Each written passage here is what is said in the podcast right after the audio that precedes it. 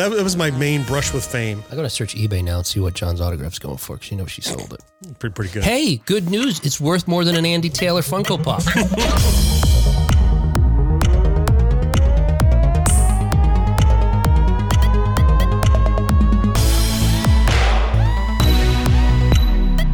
Nineteen eighties now. Welcome back to another episode. Well, a very special bonus exclusive episode of 1980s. Now, here we're doing it again. I don't know how many times we've done this now, but this is our great pleasure to bring you a special episode where we chat with a, a guest that is keeping it alive, keeping the 1980s alive in one way or another, or plays has played an important mm-hmm. role actually in that decade. And uh, this week we're going to be speaking with mm-hmm. author T- Michael Thomas Perone, who wrote this very excellent book, Danger Peak. Yeah. I gotta say to you guys right off mm-hmm. the bat. You know, I said it was a like fetch questy when we plugged this earlier this Right. week, but Yes, I we did talk about that. and then Michael commented on the thing like I didn't really, I wasn't thinking of it that way. I thought, oh, is that? yeah. I didn't mean it in a bad that. way. Because I know some people say that to be, you know, uh, I don't know, to dismiss stories, you know, but I don't. Right. Like, like I didn't see it as derogatorily. It was Yeah. just that, you know, you got to go get some stuff. That's, Yeah. that's fetch quest. I, I, it doesn't have to have a negative connotation. And for And I didn't even know what it was. So I learned. And it sounded No, descriptive. no baggage for Kat whatsoever. no, it was descriptive. quite honestly, it's you know part of the challenge is because I want people to read his book. It's how do I distill Mm-hmm. it for our audience in such a way that they'll get a part of it. Oh, okay, I dig that. You know, latch on to it. right. To be safe, I'm just going to read some his little blurb back here, so folks can just know what they're. Okay. You know, Okay. this is from the author himself, or at least the publisher, right? Mm-hmm, mm-hmm. Uh, what's on top of Danger Peak? That's what 13 year old Robert Kin and his two best friends want to find out in their small suburban town in the late 1980s. The- The book is set in 1989. The mm. three teens are members of the motor bike racing club, the Wild Boars, and with inadvertent help from their eccentric technology teacher, Dr. Howard, they build Robert a better, faster, and stronger dirt bike piece by piece. That's the kind of fetch quest I'm thinking. They need something from him, and then they come up with this other idea. So I need some clarity. It, it- how do you spell boar? Because it'd be two very different clubs depending on how you might spell wild boar. Huh. Well, these, yeah. I would I would be a member of the Wild B O R yeah E no, club. yeah, right. I expect these bikers are part of the B O A R club. B O A R. No, it's probably a joke his uh, the, the character Kristen here would make that you're making, Jon. Uh, but their club is B O R A S. Actually, I think that is a joke they make early on. Spell that again, Will. B O R B O A R S. There you go. B O A R S. There you go. With that spelling, Will would be in the B O R E S. Yeah, the, the wild boras or whatever I mean spell. wild it. boras. Isn't that an Aurora? The boar. That's what I am. Uh, and, and, and, the, look, this and a little bit more about this is here. It says haunted by flashbacks of his older brother Danny, who who died trying to scale Danger Peak the year before. Robert becomes obsessed with conquering the magical mountain for the respect of his friends in school and with the aid of his improved action bike, which is what he calls his bike after he tweaks it. Ooh. He discovers what lies beyond the peak of the mountain and maybe even beyond the bounds of Earth itself. Filled with humor, adventure, and most importantly, heart. And that's true. It is filled with a lot of heart. Uh, Danger Peak is an inspiring story about what it takes to achieve your dreams and what it means to feel alive. So yeah, that that that look, that's more That's awesome. That got deep. that better describes it. than Yeah. that, Mm-hmm. What may have seemed dismissive. I'm a fan. That's awesome. okay. Anyway, but you, I started reading it. Oh, I'm not very far in yet. I haven't had much time, but I I want to find out more. Yeah. I want to see where this goes. Did you hear the wild I'm boar? hooked. Come across the wild boar joke yet? no, no, I'm not that far in. I really, I really think I can find it. I think it's pretty. Simple. I might be more of a mild boar than a wild boar. Yeah, now that I mild. Boar. think Well, let's it. do that. The three of us will form the mild boars, the mild boar. and That's the name of our next podcast. Mm-hmm. and our song will be mild boars. Mild, Mild boars. boars. Mild boars. Do do do do do do do do. Mild boars. So this Danger Peak, this this is synopsis I even I read read you. Is, you know, so in this, this town, they've got this mountain that's you know dangerous. Mm-hmm. We had some things in our city that were you know deemed uh, challenges. When you're a kid, you have a wild imagination, and uh, you know you create these different things. And um, so I was curious if you guys in where you grew up, whether or not you had anything that was a Danger Peak of sorts, or maybe not a physical place, but an adventure that sort of was, you know, t- taxed you in a way that. Uh, uh, you know, threatened your very survival. I don't know, maybe that's too far. That's too far. Kat, Kat, don't take me literally. I'm just trying to, you know, sell it. Does it have to be something we were trying No, to do. it, that, look, I just say that, and now you say, now you tell a story. Oh. It doesn't need to be connected. It's just a. It's not like a, like filling out a, a loan application or sending in your taxes. You know, like a podcast. yeah, you won't be audited for veracity of your statements. I have I have several adventures that all kind of center around a certain place. Let's see how many pages you have. Hold them up, and we'll pick one. oh, it's a tiny little book. It's teeny tiny. Although this Well, but is it's not spiral bound. You don't know how many pages. Right. That's those are 100 pages. Those little assignment books. I know. My daughter just got one. Those are 100 pages. this is Keep, just my keep it top- to one notebook, Kat. Just the one notebook, please. Okay, so there's this place called Wolf Lake in the Catskills in New York. And many, many, many of my summers as a child, most of my summers were spent there. And um, this this place was falling apart. There was all kinds of adventure around the cabin itself. There was free usage of of fireworks that were acquired in the South somewhere. What kind? Not like sparklers. That's not dangerous. No, that doesn't count. No. Now, Roman candles. You can tell me how you feel Oh, about them. yep, mhm. But I've I've held so many Roman candles, Yeah. and I've been so close to bottle rockets shooting off out of Mm-hmm. beer bottles, and and and also quarter sticks of dynamite. Mm-hmm. That was 80s. yeah. so there you Kat, go. wait, Kat, who was contributing to the delinquency of you as a minor? Who was giving you all these fireworks? It was my father. oh, really? Yes. Yep. Yeah, we could do a whole episode on on uh, stories about my father. Mm-hmm. This is the tamest story you've told us about your father. oh, But I don't know if the other stories actually made it on the air. So I'm not I going don't know if any any of them have made it on the Okay, air. then I'm not going to say anything. I, will tell you a real quick one. One time he set off a quarter stick of dynamite while he was in a canoe, a big like metal canoe out on the lake, and he dropped it Oh, by no. accident He wanted to throw it in the water to kill fish. in the canoe. Well, yes, but he this time he dropped it by accident in the canoe wow. while he's in the canoe Oh, out on Jesus. the lake. So he had Please to tell me jump blew a out. hole in the canoe and you all sunk. Please No. tell me. No, the canoe survived. It was, his balls that didn't make it. Did anybody see a quarter stick of dynamite in the canoe? Quick!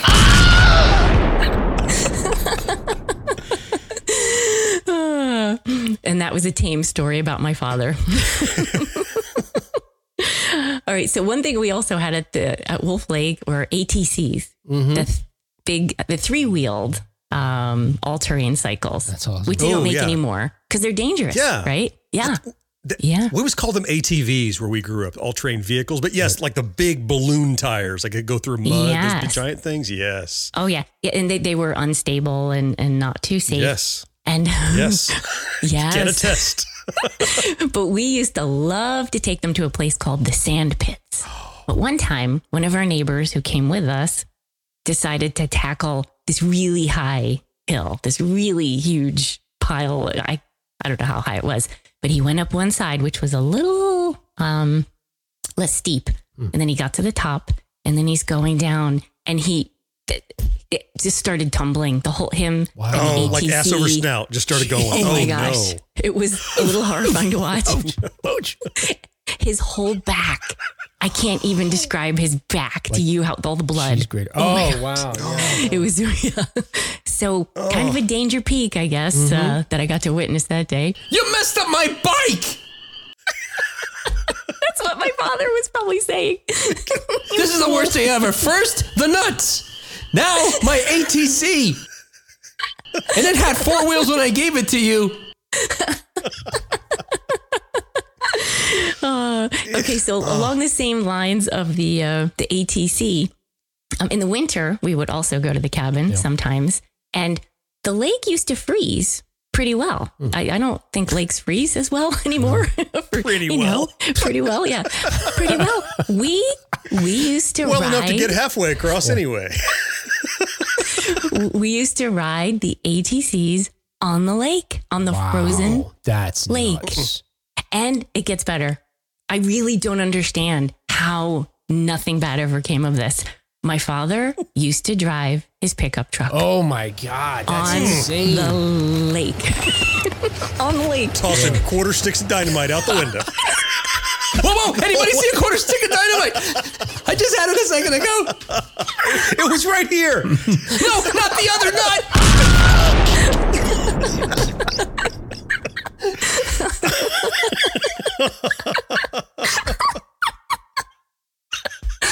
It's, it's always when we're setting up for a guest. Why is it always when we're setting up for a guest? It's like It goes from straight. Is it starts vehicular and ends testicular? It just never goes well. and thus another T-shirt is born. Vehicular to testicular. Write it I down. write that one down. I got. I got to start another list for Jon. T-shirts. Already already got Sloth Trap on there. It starts out vehicular, Ends up. Oh yeah. Oh, ends up testicular. uh, at least at, at least the boat was okay. That's the important. Exactly. Oh, the the canoe. Oh yeah. Did you have a danger peak, Jon? Well, nothing nothing as violent as Kat's experiences. Certainly no. Oh no. Probably for the Though best. I work very hard to mask it in my uh, my lack of any discernible accent. I grew up in the hills and I was just a redneck out on a dirt road. Oh, yeah. And so my best friend that lived across the street in an underground house with a satellite dish, he and I, we had to entertain ourselves. Uh-huh. So we did something that we nicknamed ravaging. That's what we called it. I don't know why we called it that. Yeah. It started with so the thing was out behind everything tracked and tracked and tracts of land, only separated mm-hmm. by just little puny barbed wire that you could climb through. And so we'd go mm-hmm. off on the look, we were raised feral children. We were latchkey kids that, you know, Yeah. you get up in the morning and you grab a piece of bacon off the plate and run out the door and you're back around dark and that's it.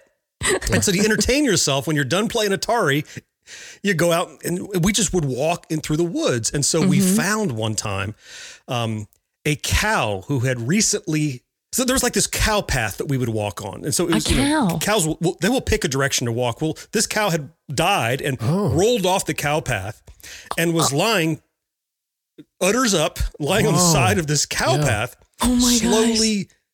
Slowly, slowly decomposing Ah. over over weeks. And so it became a regular thing. We'd go back again and again.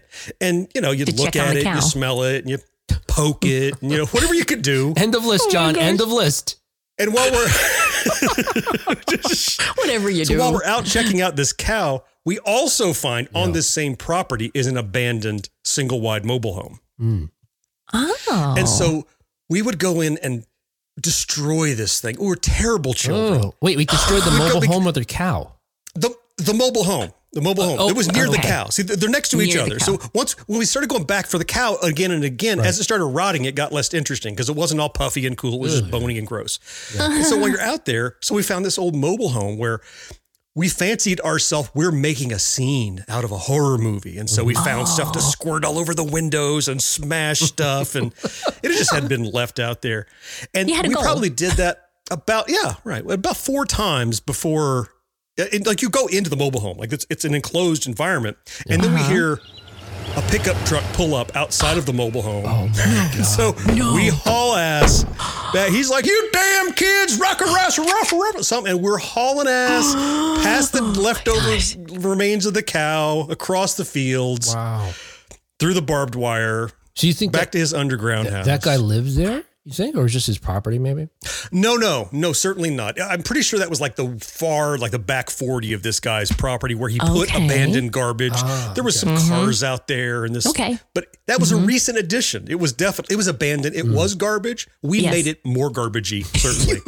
but uh, you, you made it worse. had he planned on salvaging much out of it, we didn't leave much for him to salvage because we were little terrors. And I'm not proud of it. But I remember fondly the doing of it mm-hmm. because he and I had such a good time. It was this secret and it was Yeah. terrible and you shouldn't be doing it. And we were doing it. Yeah. Yeah, repeated times. Uh, That's amazing, though. That might have been hard to resist for anybody. No you know, dynamite like though. Yeah. No dynamite. no. But if you'd had some, What did you do to my cow? Who did this? Will, do you have any stories? Uh, nothing that's going to top that. So, uh, you know, You don't have to top my danger it. peak is the story I, I think I shared, you know, many times before about trying to get to the movies to see. Uh, I think it was Temple of Doom that time. Not trying. We Mm-hmm. succeeded. You We you lived in a city, so our danger peak was six lanes of high of highway traffic. right. You you braved Human the, Frogger. That's right, human Yeah, frogger. and, and the reason why that's my danger peak is because my friends, my friend group, my close friends, they probably have a dozen stories that are danger peak. But I was the guy who was did not want to show up on the news Mm, mhm. as you know You'll never believe what this idiot child did today.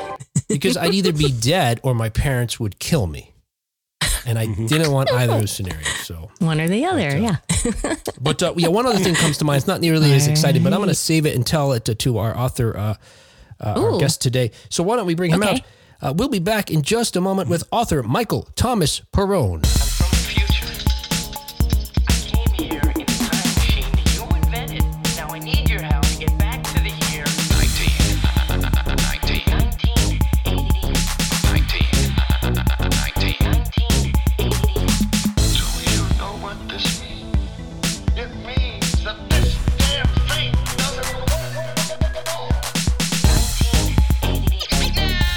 Our guest today is an award winning author who has written for the Baltimore Sun, Long Island Voice, Yahoo, and What Culture. Set in the 1980s, his new novel, Danger Peak, tells the funny, harrowing, and heartwarming story of a 13 year old boy determined to scale the titular magical mountain that took his brother's life. Publishers Weekly calls it a feel good tale on how to handle grief, accompanied with a crash course on refusing to give up on your dreams. And it's already garnered a number of honors, including the coveted Titan Gold Book Award. You can get your copy right now everywhere books are sold, but you can support your local bookstore by making your purchase on bookshop.org. And for more information about the book and our guest, and to see a really cool teaser trailer, yeah, for a book, please visit dangerpeak.com. Please welcome to the show Michael Thomas Perone. All right. Thanks for having me. Hey, it's my Appreciate it. pleasure. You know, it's it's I, I, whenever we have guests on, and certainly on our regular podcast, I like to mention how eh, we, we like to talk about how certainly look back nostalgically at the 1980s, but so much of it is still around or influencing artists like yourself and beyond. You know, uh, based on my reading about you, you grew up in the 1980s, but folks younger than us, you know, are still keeping it alive, and so it's it's fantastic to talk to you about uh, about your book, which is set in the 1980s, Danger Peak. So I guess threshold question, and again, I, I I noted I do know you grew up in the 1980s, but why set a book in the 1980s? That's a good question. Uh, originally, actually, it wasn't set in any time. It was Okay. just universal. It was just any time. But so much of the book is a love letter to my childhood, but also trying to reconcile the tragedy at the center of it. That every time I wanted to make a reference to a movie or a TV show or a song, I had the 80s on the brain. And first I thought it was a little cheesy. I was like, no, this, maybe not do that. But uh, ended up making the, the book better as I read it back. It, it was like more fully realized, lived in world. And, you know, I often tell people, you know, if I grew up in the 60s, my book would be filled with references to the Beatles, Bell Bottoms, and Woodstock. Yep. And instead, it's filled with references to Star Wars, you know, Transformers, Ghostbusters, and the falling of the Berlin Wall. right. hmm Sort of just as a, a, you know, one of the many sort of plugs for your book because I think it's it's it's well done. Thank you. Is how you insert those in a way that doesn't seem gratuitous. You know, Yeah. like you cleverly. That was by design. oh, that's what I want to ask you. Like, how do you avoid the trap of, uh, you know, making it seem like, hey, 1980s, here we are again. yeah remember? it's it's tricky um i i don't know Someone, I don't want to name specific examples. Sometimes you're watching something and they just throw in an 80s reference and has nothing to do with the plot and has Right. nothing to do with anything else. And just like, okay, yeah, we get it. It's the 80s. So I didn't want to do that. You know, for people who haven't read the book, I don't want them to think I just go, you know, Star Wars, Indiana Jones, He-Man, Ghostbusters, you know, period, the end. You know, enjoy it, you know, Yeah. the story, everybody. And I tried to incorporate the references organically to the story. So, I mean, I don't know read the entire book yet, but Mhm. uh, I'm kind of giving away something of the plot, but uh, the boys are trying to build this superpowered motorbike so they can climb the supernatural mountain, Danger Peak, that killed the main character's brother the year before. Sure. Uh, and one of the enhancements they have is a thing called a turbocharger, and it makes the bike go really fast, but only for a short period of time. and they get the idea from Knight Rider. Remember that show? It was Oh my you know, yes. they had the turbo boost button. And I was a kid, I used to watch that show all the time. I was always thinking, like, why don't they use that button at the start of the chase? So he always waits until the last second before he does it. But the episodes would be half as long, so it makes sense from production standpoint. But you know, when you're a kid, you're like, let's just get to the fireworks factory and just push that button. And whenever you did it, and then the car would go, I was like, yay! It was just Yeah. the best when you're a kid. So I had, I had a little, you know, homage to that in my book. Yeah. That's yes. And I don't think you're giving too much away because fairly early that's established. Although Yeah, one thing you said, and I'll cut this out if you want me to, is that I noticed that you said it's a supernatural mountain. And later on, certainly at the end of the book, it's, you know, it reminded me of a section of Life of Pi. You know, there's certain chapters in Life of Pi where it's like, did this really happen? Now, the whole, I don't know if you read Life of Pi or saw the movie, there's a question of whether the whole story actually happened. But there's this really bizarre section in the middle where it's like, uh, maybe the storyteller was just trying to make a metaphor for something uh, because it, sh- it was too bizarre what happened. Um, so again, maybe maybe this is giving too much away. You know, maybe yeah, let's scrap that. We should probably cut that. That's giving too much away. I think, right? I mean, when he gets to I'll the give you my answer if you want. Um, Okay, go ahead. I, I think you know I know what the answer is, but and Yeah. when I was just a consumer of entertainment, and I and I realize the frustration some people might have, like just tell me what it is, just tell me what the thing is, Hmm. and you know I don't want to say this is what it is. I'm Right. open to interpretation. You can say it could be one of two things. If you've read the whole book, it seems like you have. I've got my interpretation, and I think mine is right. of course it is. Yeah, And that's why you don't want to ruin it for people. Say, Yeah. if I say it's X, you know, people are like, no, I thought it was Y. Well, screw this then. Yeah. It's kind of like the ending to Labyrinth. It's one of my favorite movies. And I'm Mhm. sure you've seen it where it's like, did it happen? Did it not happen? You know, Right. when I was a kid, I, like my least favorite part of the movie. It's like, I didn't, it's like, wait a minute. She was fighting these creatures and now they're in her bedroom. What's going on? I was like, oh, I kind of get it as this Hmm. coming of age metaphor. So yeah, I mean, I, that's all I'll say about the ending. Yeah. It can go one or two ways, and you know, I, I won't begrudge you for yeah. for whatever interpretation you have, but I, I kind of like that it's open to interpretation. But I do I do have my answer. Dang it! And I wish I had said Labyrinth instead of Life of Pi. I'm not host of an '80s show. I should have. Yeah, I was just gonna say I've never seen Life of Pi. I'm sorry. Damn it! Yeah, you don't have I'm to wearing a see it. Goonies shirt. I, I know Labyrinth. Yeah. Stick to my wheelhouse. Damn it. My wheelhouse too. I can fit in that wheelhouse. We- There's plenty of space. know. You know, I noticed already that when talking about the telling the Knight Rider story, I mean, what you said and how you felt about it, that's straight in. I I don't want to say it's Robert's mouth. I think it's someone else who says it. Maybe it's Chris. His brother. Oh, it's Dan. Okay, Danny. Danny says it. So, how much of these characters are based on you and your friends and family? It's it's fairly close. I mean, I guess it's kind of obvious, but it's not exact. You know, Sure. exactly like you know stamp like this is this this is that and you you try to exaggerate and make it more entertaining for the reader um so obviously robert is like a very very brave version of myself i would never find danger peak i would never i would not have the, the guts i have never even been on a motorbike before so Okay. i you know i've been on bicycles obviously i've been on I figured motorbikes would be more interesting for the reader you know instead Mhm. of kids riding around on bicycles um but the i mean a lot of the book it's it's inspired by my adventures. They weren't as fantastical as this, obviously, but my adventures riding around with my two best friends around town in, in the 80s on our bikes. And I think you used to say when you were a kid in, in Ohio, you ride your bike into an abandoned factory. And for you, it was like going through the, the Death Star and you're at the last- trench. And we kind of did stuff like that. We had abandoned elementary schools because they weren't, you know, Generation X was the baby bust. So there were no kids. So we had two elementary schools that were empty. We'd ride our bikes around, it'd be hills. And so I, you know, I, I use my imagination that way. The teacher, uh, Dr. Howard, he's very, very loosely based on a music teacher I had in high school who would Hmm. get very upset if you called him Mister. He wanted to be called Doctor. All he had was a doctor in music. So, you know, doctor in music. So, you know, if someone was having a heart attack in class, he would still call 911. You know, he would not know how to resuscitate this person. but uh, so I thought when I was a kid, that's really annoying. That's annoying right now. But one day it's going to be funny. And, and, you know, years later, when I was trying to think of a quirk for this guy, I'm like, I'm putting it, I'm making this kind of a, the quasi, as you know, he's a quasi villain. I, I try not to make him too cartoonish. You know, he, he does have a soft spot in his heart for the boys at the end. You know, something he sort of, you know, reconciles slightly with them towards the end of the book. But uh, so that's him. Uh, obviously, Danny, the brother, is based on my brother uh, who passed away in March of 1986 from a brain tumor. Mm, so Um, sorry was that. obviously a supernatural mountain. Yeah. Um, but he's, uh, I made him, he was 12 when he passed away. He was, I made Danny 17. I made him older just because, you know, I, you know, I'm just answering my own question. Like, why did I make him older? because I always looked up my, my brother as you know he was four years older than me as like this you know really you know strong. He seemed to know what he was doing. Like I looked up to him, so he did seem like a teenager, you know, like an old, Mhm. but he wasn't. You know, he died. That's right when he was twelve. But in my mind, he was seventeen. In my, he was the cool guy. You know, he was like the Han Solo of my Luke Skywalker, Yeah. and that's also based in a book. Um, all those Star Wars sleepovers, that's all based on. We used to have Star. I used to go in his bed, was the moon, put the sheets over our head, and uh, I wanted to be Han Solo. And like, no, no, no, I'm older. I'm Han Solo. It's like, you know, he he had a good reasoning for that because he was older, but you know, he's the cooler character I, I want to be in, but he, never let me be in.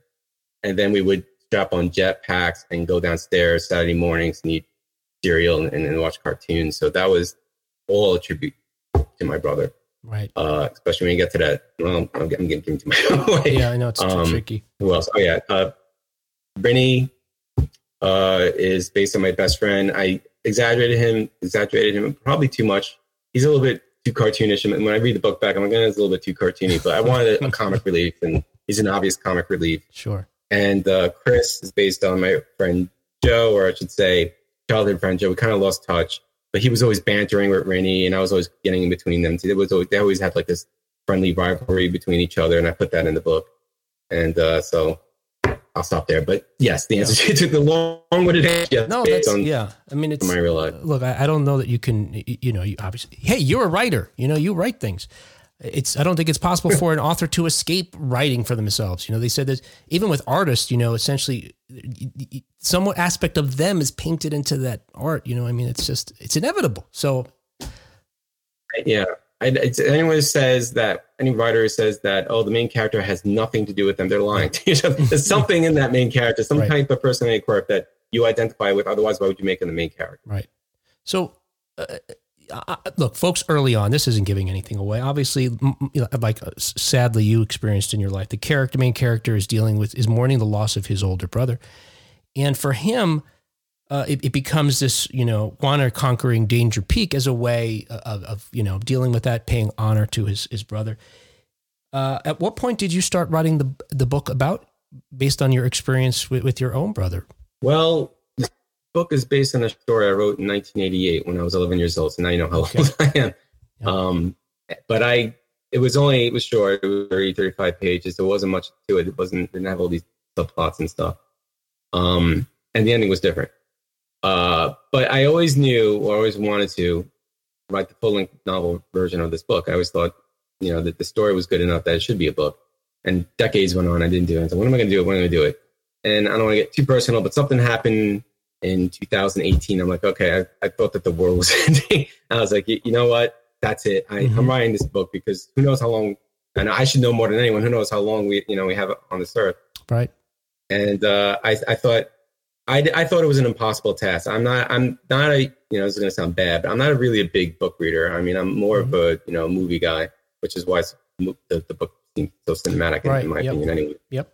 And, uh, but it came out in three months, three, four months, I was done. I mean, the first draft, not, not the, finished draft. Sure. Right. I just couldn't stop writing. I was like, I had this thing bubbling up inside me for decades. I was like, why? I should have done this sooner, you know, especially when, you know, the 80s stuff was, was really coming out, you know, pre, you know more than I do, a few years ago, like when Stranger Things first came out. That's when the book should have come out. But, you know, I just, I waited too long. And I, I tell, you know, other writers, like, don't, don't wait. Write it down. It's therapeutic. Get this out. Right.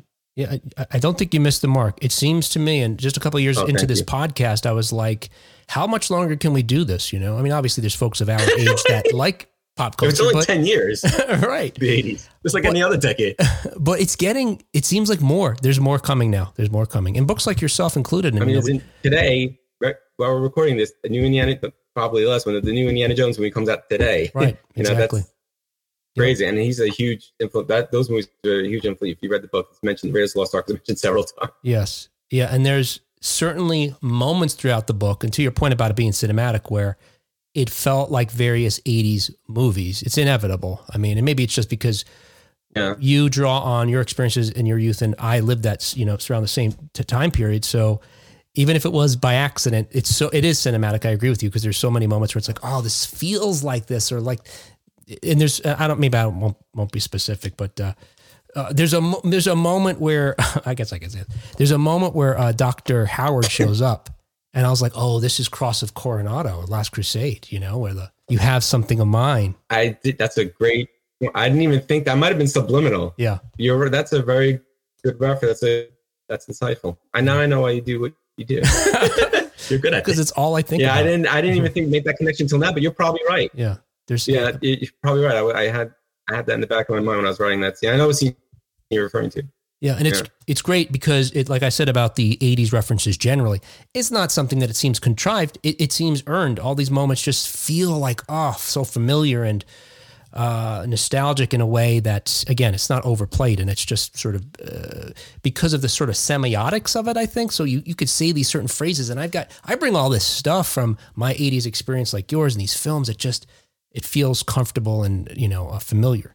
And much like yourself, I didn't ride. I, I I think I rode a dirt bike once in my entire life, and it was during my youth. But mostly, it was driving around on BMXs, which were so freeing. You know, it was like it was much like get your driver's license when you're a kid because, like you're saying, in the '80s, and we weren't policed that much. It was like parents didn't realize how far we would drive on these bikes. Yeah. So you never rode a bike. Sometimes they'd be Yeah. pissed too. Because, Yeah, exactly. I know. I remember going to like a city limit, and I was like, I'm gonna go over this border here. You know, all this oh, is. you're braver than me. I didn't go that far. Oh, is that right? I would cross the, the worst I did was I crossed uh, a highway. It's called Sunrise Highway by where I live. It's a very busy highway. Right. On a lot of deaths on that highway. Oh gosh. Um, just to get to the stationery store. I desperately wanted to get to that store. I wanted to buy garbage pail kids or something. I I love I'll that. risk my life, you know, for Fatty Patty or whatever the name that Yeah. car. I love that the protagonist in your book is, is you know life and limb to get these parts for his bike, and you're going for garbage pail kids. That's funny. you, have to make it more fantastical. You know, make it more interesting for the reader. So does that mean that in your area there wasn't a danger peak of sorts? Was there something like No, that? I, I live in Long Island. We're flat as a pancake. We don't have any mountains. we have, uh, I think, garbage mountains. They, they dump a lot of, you know. But was there, I guess more metaphorically, I mean, like I remember when I was a kid down the street from mine, I grew up in Jersey City, New Jersey before I moved out here. I've lived here for 20 years now, but Oh, that's right. I said Ohio before. oh, that's okay. Yeah, I've lived here Jersey. for, my, yeah. But um, where I, where I am from or grew up in Jersey City, there was this thing we called the suicide down the Huh. street from me. And what it was is there was a bridge on our street that spanned a lower bridge, a lower street rather. That was sort of it was kind of this. The road would curve around and go under itself, and then lead to a lower area of, of our city. And the suicide was if you would go on the outside of this bridge along the fence and you know go handle you know just maneuver yourself along this little strip of concrete and asphalt holding onto the chain link to get from one side over the other, eventually being suspended over the road. You know. And so that was our danger peak. I never did it because I was Yeah. always a kid that was like Oh, you. okay. I'm like, I was going to say, I would never do it. no, I, my, my, like I I, I live by. I don't want to be on the news. If this is something my parents would see on the news and they'd Well, be pissed, uh, You're still here today, so you did something right. Exactly. so there wasn't anything like that. There wasn't the danger peak or suicide No, I mean, the kids were doing. You, you, you brought up before, it's kind of like a metaphor, you know, like Sure. climb every mountain. But there's literally a mountain in, in my book, a supernatural mountain, in fact. But I know it's, it seemed, I mean, also, like I should have mentioned this before. One of the inspirations for the book is uh, this old school 8 bit Nintendo game called Excitebike. I don't know if you remember that. oh, sure. but it was uh, one of those programmable games where you could like make the course any way you want. So one day when I was Right. a kid, I made this ramp really big and looked like a mountain, and my bike was going up that mountain. I said, "Well, that's an interesting image," and I started thinking, "Well, what would be on top of that mountain?" So that was the germ of the idea for the Right. book, and that's when I wrote the short story book uh, version of the book. gotcha. Yeah, and I should have it's, mentioned that before. it's uh, Rennie who plays uh, Excitebike. I think throughout the the, the uh, yeah, I absolutely. I had to put that in. Yeah, it's like, you know, that's probably like an inside joke just for me, people who know the insp- you know inspiration behind the book. Well, it ties it ties well together too, though, because I think it's certainly in that at that time, you know, as a kid who's doing these bikes, you would be drawing those connections, you know. So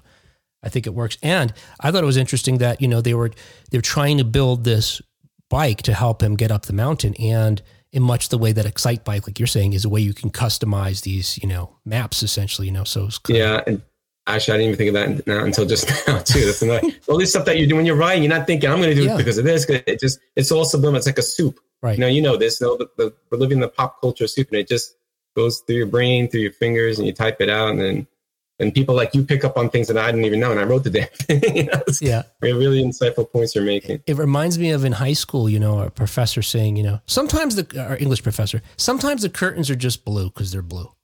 Because you know, you'd have another teacher, is another teacher's like the curtains are blue because he's, uh, you know, he's sad about his wife is f- cheating on. Like, He just made the blue curtains. The, the author wrote, Yeah. wanted to use an adjective. It's pretty. Yeah. And I think if you are thinking those things, the book's probably not going to be as, uh, you know, to seem as organic as, as certainly as You don't want to overthink it. Yeah. So you based uh, Chris and Rennie on two friends, and you said Rennie maybe have you gone a little over the top and maybe a little. Yeah, I mean, But yeah. Have Chris have the real life Chris and Rennie read the book, and what did they think about their portrayals? Uh, of the real life Rennie has. Uh, he liked it. Maybe he's, he's probably a little sore that I made him so so much of a wuss. I mean, he's not like that anymore. He's Yeah. probably tougher now than I am. But like when we were growing up, I just remember he was whining about everything. It's like, oh, shut up, Rennie. I'm not gonna say his real name, but yeah, Yeah. like enough of that. Uh, like I said bef- uh, before, unfortunately, I lost touch with um the guy who's based on Chris. Oh, you did. Okay, I didn't, Uh, notice. But uh, weird side note, um, I'm friends with his sister on Facebook, and we got in touch together because I knew his birthday was coming up. I was like, you know, maybe uh, if you're running out of things, you don't know what to get him for his birthday, you might want to pick up my book because there's Yeah. a character that's based on him. So uh, she's like, oh, thank you so much. And she's like, you have to sign it. And I was like, eh, it's a little cheesy. I don't want. She said, no, no, no, we have to meet and sign. So she made me come out and sign it. And so presumably he got the book. I don't know. I mm-hmm. haven't heard from him. I put, I wrote dangerpeak.com on, you know, on the inside cover in case he wants to get in touch with me. Haven't heard from him. I guess, you know, he didn't like the book. Maybe he didn't like my portrayal of him, but I thought he, he comes out pretty well compared Yeah. to Rennie. He comes out pretty, he's heroic compared to Rennie. So I'd be, I wouldn't mind being Chris, but Yeah, I haven't heard from him.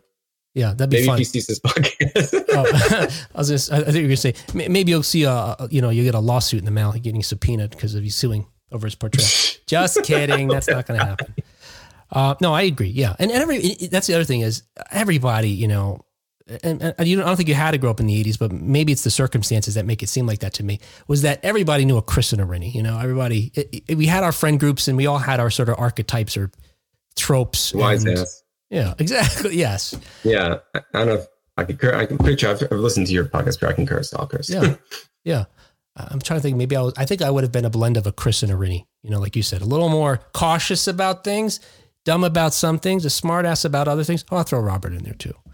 Um, so, and this may be too personal and you don't have to answer. We can talk about something else, but you, know you mentioned uh, obviously that your, your brother had passed away and I can't help but, I know this, I'm saying something so obvious, right? But it does seem like danger peak for you was writing the book. You're, like you said, this was, it seemed impossible it's something impossible. You wound up turning it out in three months, and uh, much. So uh, I guess what I'm asking now is, in the way that Robert, without giving away, feels the compulsion to conquer this mountain, and it seems like you know, obviously, I think from the very beginning, you think, well, it's connected to his brother. Did, did writing the book help at all with you with some closure with your own brother? You're going to make me cry with Oh these gosh, questions. dang it! I'm sorry. All right, Uh, we can skip it. Yeah, man.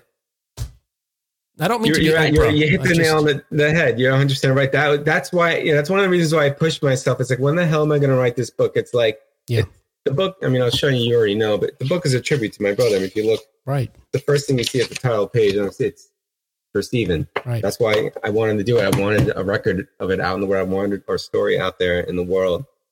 Um, but absolutely, you know, it's uh, I, you know, I, I wanted to, to pay tribute to my brother because I love him. Yeah. Uh, yeah, and it's a fan. look, it's a fantastic tribute. Um, obviously the uh, as you you. mentioned, uh, Danny's cast a little bit older, but uh, it's certainly the love and respect and admiration you have for your brother com- comes out in, in the book as well. Um, what are you working on now? And do you think and is it possible it might be revisiting the '80s? It is revisiting the '80s. Okay, Uh, it's also kind of burying the '80s, both literally and figurative, figuratively. It's kind of weird. I'll, t- I'll say this: it's not Danger Peak Two. Everyone wants a Danger Peak Two. It's not going to be that. I'm, I'm not one of those writers who's like, "Oh, Danger Peak Two, Electric Boogaloo, Danger Peak Three. It's like, what are they up to now? even taller like- It's three I- miles tall. Yeah, imagine now there's laser beams Yes. striking him on the Now the mountain learned, so it has the opposite things it needs without saying anything. I- I, you know, I, I just I don't want to put down other indie writers like myself, but I read about you know indie writer blogs and stuff, and everyone's like, okay, part twelve of my you know magical children story. It's like, how many times are you going to read about these children? Um, no, my my next book is going to be a little different, a little darker. Okay. Uh, it's how do I explain this without giving too much away? Yeah. Um, well, the first book, obviously, you know, we talked about this. It was uh, more or less about the death of my brother. The new book's going to be about the death of childhood, so it's going to be much larger in scope. It's going to be a little bit longer. It's going to take place over a longer period of time. So I'm not counting the epilogue. Danger Peak, I think, is only two weeks time. And this book is going to be taking place over the last year of the 80s and then a little bit of the 90s. And there's a reason for that. Okay. Uh, I'll just give you a little bit of the story. Uh, it's uh, main character's name is Bobby Dalton. He doesn't want to grow up. It's kind of based on me. I'm a Peter Pan. Did not want to grow up. He says wearing a And, Goonies you know, t-shirt. has- It's well, yeah, could you, you know, I give it too much away? Um, but he's something similar. I'll say the Peak. He has two best friends, but they're, they're not the, they're kind of different characteristics though.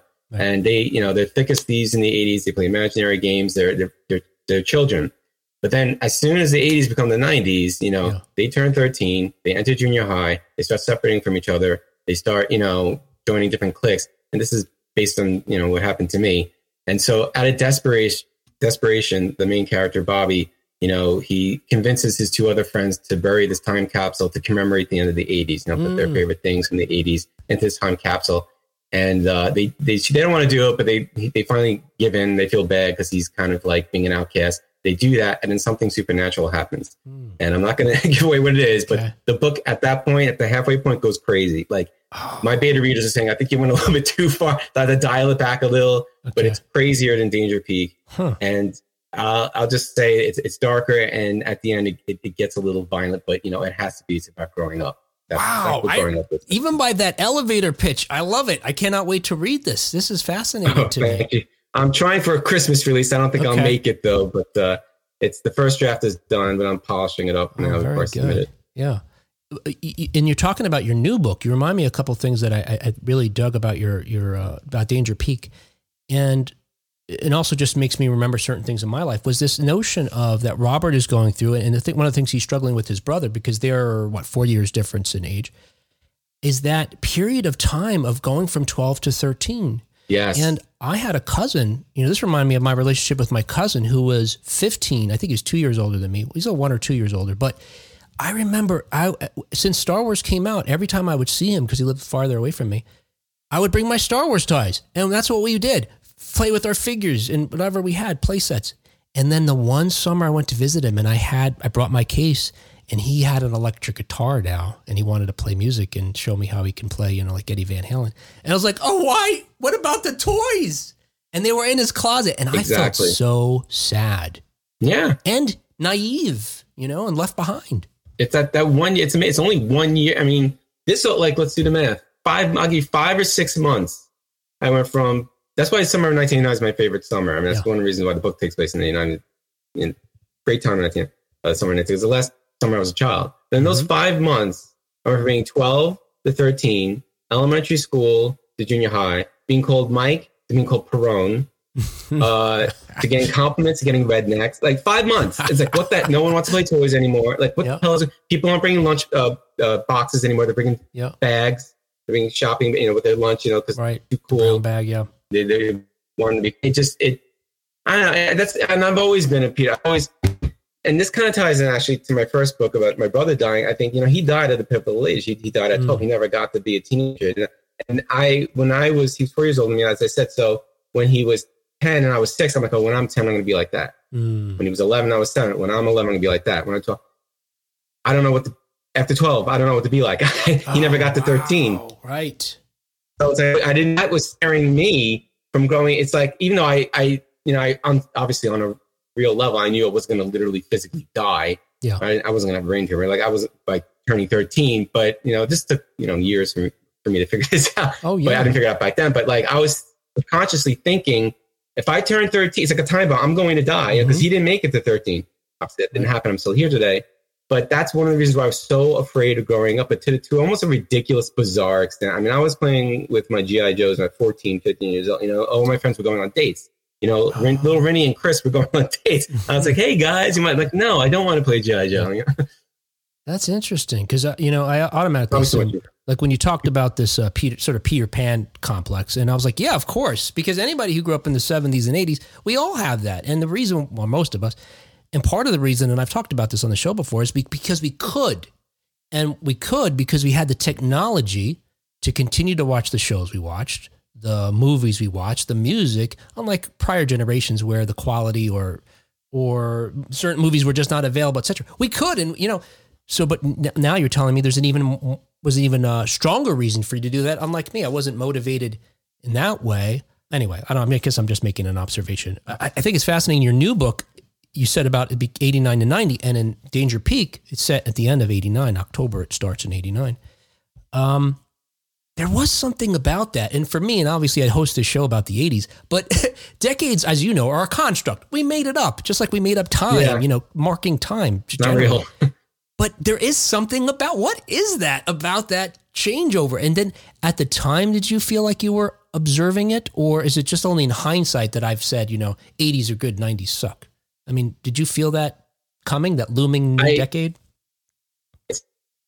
This and I've been thinking about this for 33 years. Like, you know, and that's I'm kind of giving away the ending of the book, but it's like there's a reason why. Okay, it's 1990. Bookends. Yeah. that's it. You know, because like the curtain comes down. It's 1990 now. Bon, you know, done. That's Yeah. one of the reasons why it takes place in '89. It's you know, but also, and I mentioned some people think this is completely irrelevant. I mentioned the falling, falling of the Berlin Wall at the end of '89, Right. but I do that for a couple. Of, first of all, it actually literally happened in November 1989, but also Right. We were filled with such hope. Like God, if the Berlin Wall can come down, anything can can, can, Mhm. can happen. You know, so that's why you know this. It's a happy ending. Obviously, this uh, this book, and you know, for people who haven't read it, and it's the I wanted to get a reader, you know, that sense of hope that that, that renewed optimism. But you're right. Like I remember, you know, I was actually in Ohio December '89 because I visited my cousins for Christmas, and I was watching a news report. I don't remember Tom Brokaw or someone, and they were doing a rundown of the '80s. Hmm. And I remember the la- I don't remember exactly what he said. I just remember the last line. He said, "The '80s it was definitely a good time to be alive." I remember thinking, he's right. It, it kind of was. If you take out, at least for, for two reasons. Well, for me personally, if you take out that huge tragedy at the center of the '80s for me, I had a very happy childhood. You know, I, I love the movies, I love the music, I love you know my friends, love my family. You know, we pretty much got along with each other, and so that's per, you know personally for me. But also, you know, on a larger scale, I'm sure people are going to disagree with me, and that's fine. You know, we weren't really in the '80s in any major wars. I mean, it was the Cold War, but it was a Cold War. You know, there was it wasn't a hot war. Right. And uh, as soon as the '90s starts, another thing. As soon as the '90s started, Gul- you know, the Gulf War Oh, started, right. a real war. And I remember thinking, being shocked, like I didn't think I was going to live during a time of war because my whole life I never lived during a time of real war. You know, Right. like un- un- unless you kept Cold War. And you know, you you grow up you, you reading about you know Revolutionary War, the Civil War, World War One, World War Two, Vietnam War, you know, Korean War. Think of this is past. This is decades and decades. Mhm. I'm never going to deal. And then one day we start going to war. I'm like, what is going on? It's like the world was falling apart. Right. That, that's one of the another inspiration the war, but um, inspiration for, for the next book. But yeah, there's something about that. The music started getting steady. One thing I mentioned is, you know, you know, in '89, like I, my brain was like turned online. I was really, I'm going to mispronounce this word, but I was attuned to the zeitgeist of the music and the, the movies. And I said, I remember thinking, okay, what's going to be the first major hit in the 80s? And I put this in the book, the next book.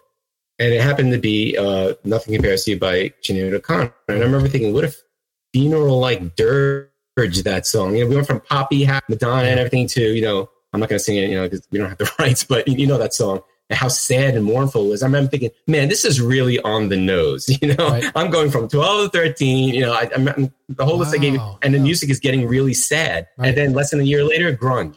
And it's just like, this is not. So I was basically, the, the long winded answer to you is the short answer is I was nostalgic for the 80s in January 1990.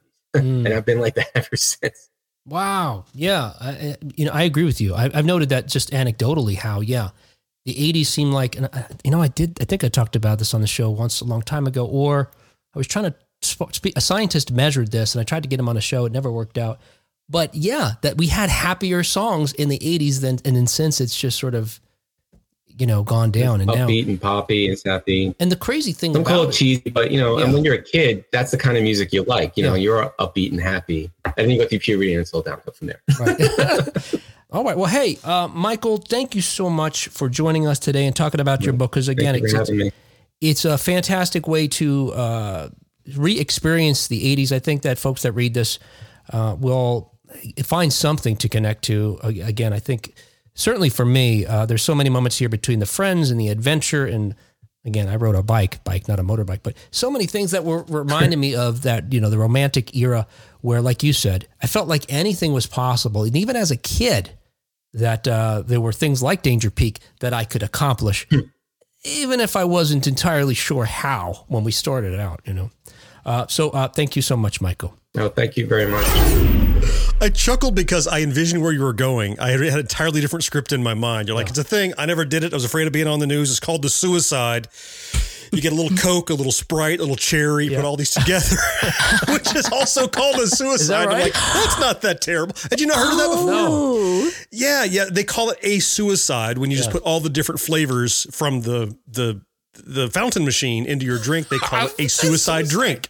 Oh, Yeah. So when you started that, I'm funny. like, Will's gonna. He was afraid of getting caught getting multiple sodas in one cup. No, no, no, certainly not. yeah. These guys. and are there's no alcohol. Yours was much scarier. These guys were doing this thing called the, the uh, Shirley Temple. Not touching it. Save it for another time, though. what? Brace yourself. There's ginger No ale, alcohol. grenadine, and a few uh, maraschino cherries, Kat. Oh, oh yeah. Shit'll kill oh, you. No. Oh no. and an umbrella.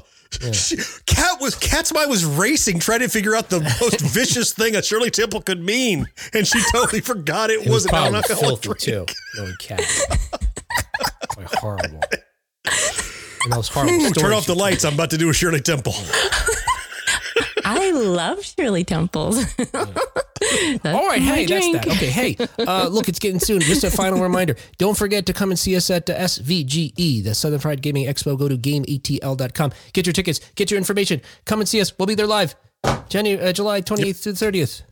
I don't know why I'm Say talking fast, as if I'm talking up a record. Yeah, you're talking You're trying to make sure that we don't get a word in. I'm filibustering. Bye. Show's over. Play the music. but- But say SFGE again because I think you said SVGE. Uh, B O B O R A S uh, dot com. Go there. The Wild Boars. That's where we'll be. The Mild Boar Club. Mild, the mild boars. I gotta Yes. The write that Mild down. I'm gonna write that down too. That's gonna be a T-shirt. Maybe I'll wear that shirt at SFGE. the Southern Fried Gaming Expo, Kat SFGE. Now I said the name, so I don't know if the initials matter so much. What's really important is you go to gameatl.com. That's where you can get there your you right. go. Yep, yep. the correct Yep. spelling and all that sort of thing. All right. We'd cool. love to say hi. All right, what you can do is help me pry Kat off of Jon. so you can get your autograph. Stop! She's trying to Shirley Temple me. Somebody help! Somebody help. I broke her. She's broken again. Something Kat would do would be called a Shirley Temple, right? That makes sense. That's why she's cracking up. You see her. You see her. I, I couldn't help but think of oh, our dinner in the restaurant because you. I, Oh, you had Shirley Temples there. That's right. When we went out to dinner. Yeah. That's right. Mm. yeah, and then you and Scott had a silly exchange about the cherry, the cherry stem. Oh, yeah, Jon. Yeah. Chili exchange. We didn't have a silly exchange. Kat ties cherry stems with her tongue. That's got to be the most surprising thing. It's a skill. That's hard. I I called it my not so superpower. Yeah. If you have enough Shirley Temples, you get practice. I, I can't. Is this still the show? I don't know. All right, hey, I don't know. all right, hey, we will talk to you next time on 1980s Now. Until next time. Bye bye.